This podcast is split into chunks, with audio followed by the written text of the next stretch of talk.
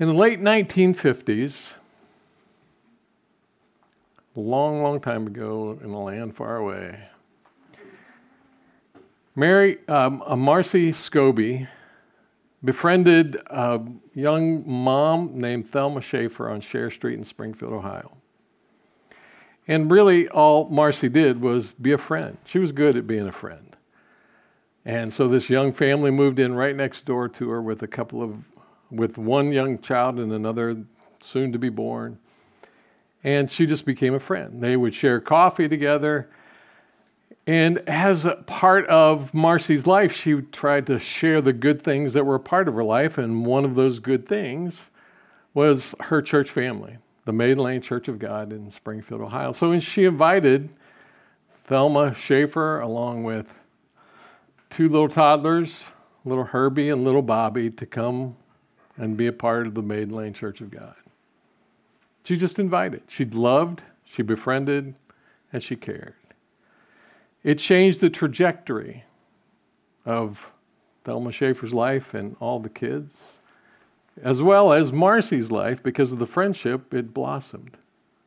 Not only did it change the trajectory of Thelma and Herbie and Bobby and Jerry and George, it changed hundreds of others of lives because I became a pastor as a result of Marcy's invitation to the Maiden Lane Church of God and God part of a, a, church family who loved me and cared about me, and God got a hold of my life. And for the last 40 some years, I've pastored, and people's lives have been touched and changed. My sister Bobby also married a pastor, and they pastored in several different places. He eventually became a hospice chaplain, and lives have been affected through their, their, their family. All Marcy did. And, and I had the privilege as she got older and she had a lot of health problems is to visit her and be able to tell her thank you for just befriending a young family that you know that that that she saw she wasn't trying to get anything out she was just trying to give. Befriending a young family and making such a difference in my life. We wouldn't be gathered here today except that marcy scobie cared befriended and invited and that's what I want to talk a little bit about today. Um, bef- uh, in your outline, you know, when as you change the calendar, it gives us an opportunity to reflect a little bit. And in December, I gave you some homework that I hope you took some time to do. Is to sit with God and ask Him to bring to mind um, how God was with you in the last year, what He did, and, and how He impacted you, and the lessons that you learned, and how you grew. And then also to ask Him to talk to you about the coming year, what you should do to make Him a priority, what, how He wants you to grow in the coming year.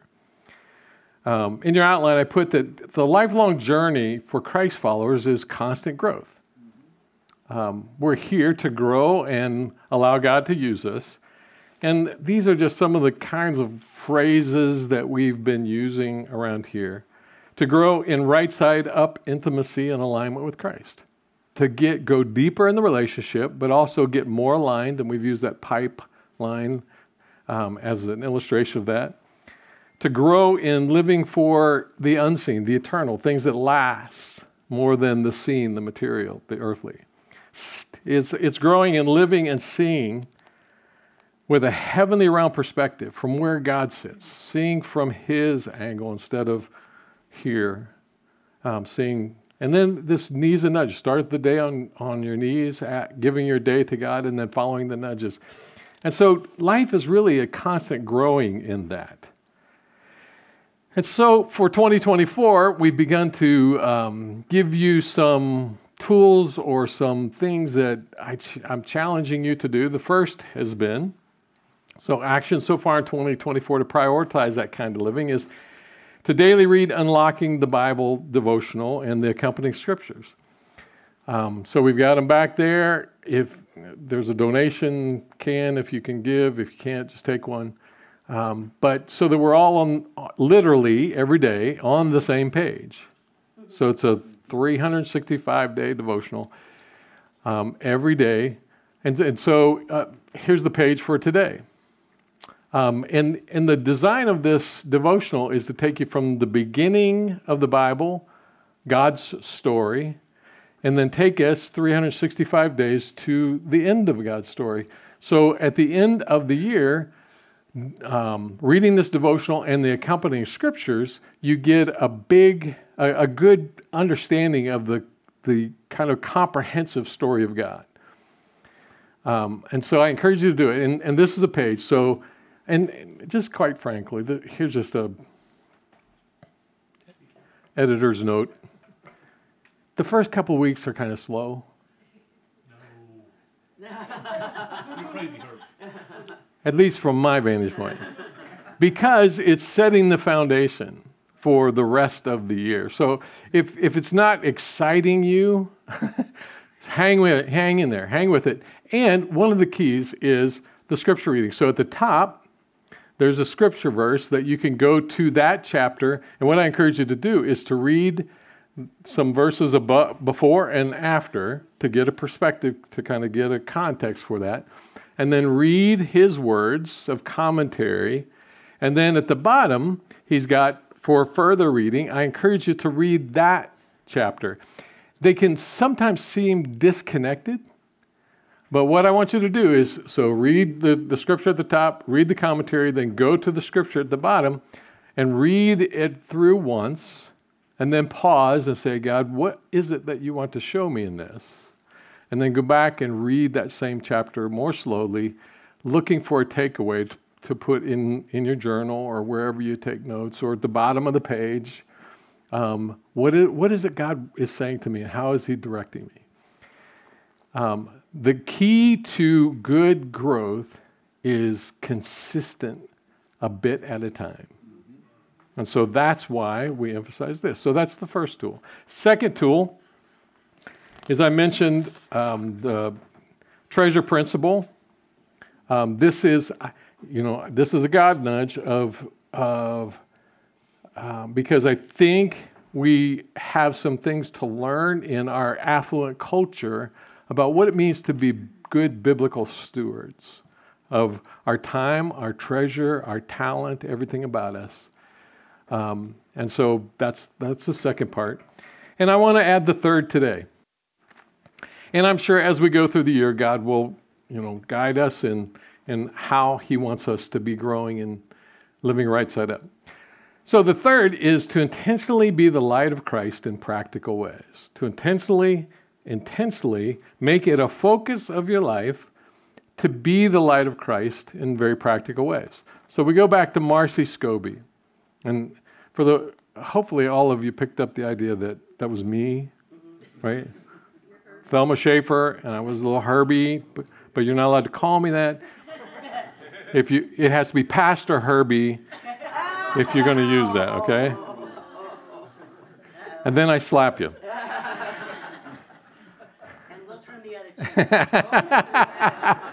You'll turn the other cheek. That's good. Intentionally reaching out, intentionally being a friend, intentionally inviting, being the light of Christ. So I put some scriptures there for you. Matthew chapter 5. Anybody need a Bible? We got Bibles in the back. They can deliver them. Anybody want one? Okay. If not, then turn to Matthew chapter 5, verse 13. For many of you, this will be a very familiar passage of Scripture. We refer to it oftentimes because this is our identity. This is, this is the identity that Christ has given us. If we accept Him as Savior and we become His follower, this is who we are. Matthew chapter 5, verse 13, right at the top of the Sermon on the Mount, his manifesto. He says, You are the salt of the earth. And salt, the purpose of salt is to bring flavor, right? Salt of the earth. Also to preserve by, by uh, being what we're supposed to be. You are the salt of the earth, but if the salt has lost its taste, how shall its saltiness be restored? It is no longer good for anything except to be thrown out and trampled under people's feet. And that's what Marcy brought to the Schaefer family. She brought flavor. She brought, um, she, she just made our lives better. And not just with that invitation, just by being a friend for the next years. Verse 14, you are the light of the world. Light brings understanding, it removes the darkness so that we can see what's really there, what's really true, what's really real. He says that's what that's a part of what we're supposed to be. We're supposed to bring understanding by the way that we live, by how we talk, by the attitudes, the relationships that we have. We're supposed to show who Christ is, the real, the real Jesus. A city on a, set on a hill cannot be hidden. Nor do people light a lamp and put it under a basket, put it on a stand, but on a stand, and it gives light to all the house. In the same way, let your light shine before others. Intentionally be the light of Christ. Intentionally be the light of Christ by shining before others in practical ways. So that they may see your good works and give glory to your Father who is in heaven. So, intentionally being the light of Christ in practical ways. Now, um, as we talk about this, here, here's a perspective. A few people are sent as the light of Christ and the salt of the earth to other cultures. Most of us will stay in our own culture. But all of us are to be on mission as the salt and the light of Christ. Amen. So go to Acts chapter 13. Acts chapter 13, beginning with verse 1. And last week, in Dave's message, he referred to the apostle Saul, or, or Saul, who became the apostle Paul, as being set apart. God got a hold of him on the Damascus Road and set him apart and sent him uh, and, and, and, told him he was going to send him um, to the Gentiles. In Acts chapter 13, we see the fulfillment of that. He says, Now there were in the church of Antioch prophets and teachers Barnabas, Simeon, who was called Niger, Lucius of Cyrene, Manaen, a lifelong friend of Herod the Tetrarch, and Saul. While they were worshiping the Lord and fasting, the Holy Spirit said, Set apart for me Barnabas and Saul for the work to which I have called them.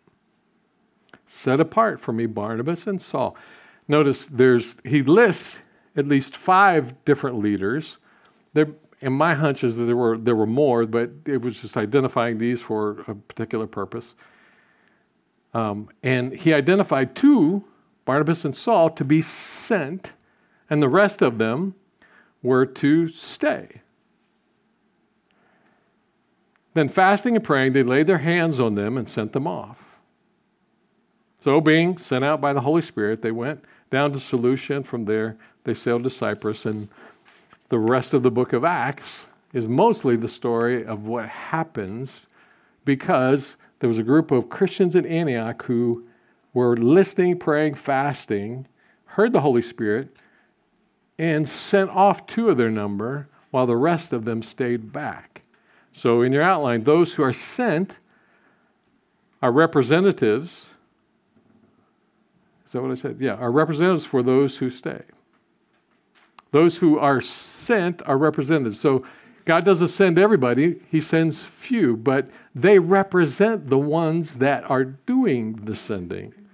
Those who stay are to support those who are sent. So Antioch became headquarters. Antioch became the, the uh, the key church in the Gentile world. And Antioch would send funds, they would, they would support, they would pray for them. They, they were a place of refuge when they wanted to come back. And so those who stay are to support those who are sent, and all celebrate the kingdom work in partnership. So when the sent ones come back with the news of what God is doing through them, they all celebrate because it's of the prayers and the funds and the encouragement and the friendship that has allowed the sent ones to be on the front end. And when the sent ones come back and they're discouraged and they're, they're, they need a refuge, then the ones who are at home can provide that for them. And so it's a partnership. In, in Corinthians and Romans, Paul talks about how it's the body of Christ working together that makes it happen all are to be on mission. Matthew chapter 28. Turn with me there, beginning with verse 18. Matthew 28, verse 18.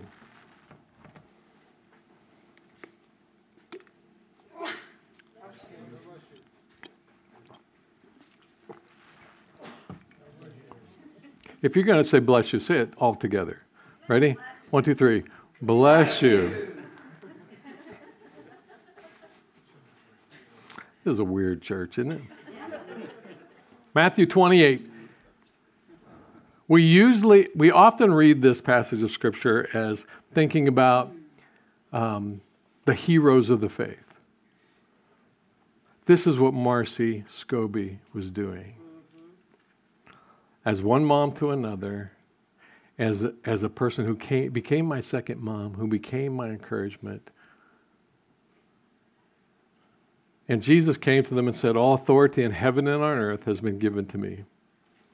Go therefore.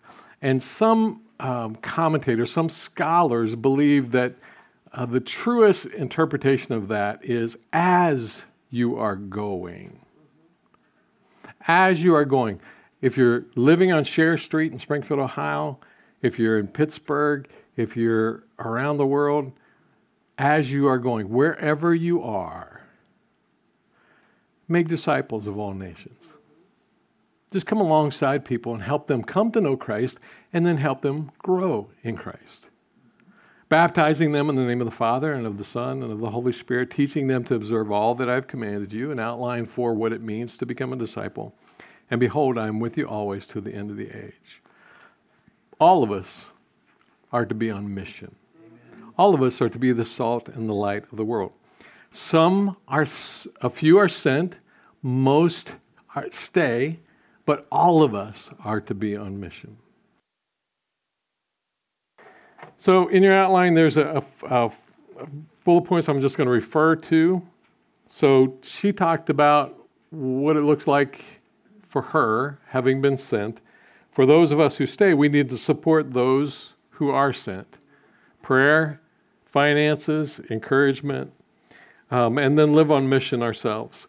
And my challenge to you as we as we wrap it up is who, if we go back to Marcy, Thelma in our family was that one of her ones. Um, just she befriended, she cared about, she invited this week, would you take time to pray and ask God, who are the ones in this year that He wants you to intentionally come alongside of? And I gave you a pray daily for them, contact them at least once a week, once a month, just spend some time with them, befriending, and then watching for God's direction to invite.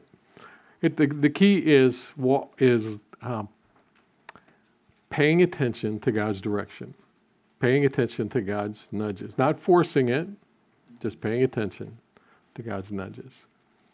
So, Lord, we uh, pray that you would um, fire us up about being your salt and your light as we go into this year together and as a church family.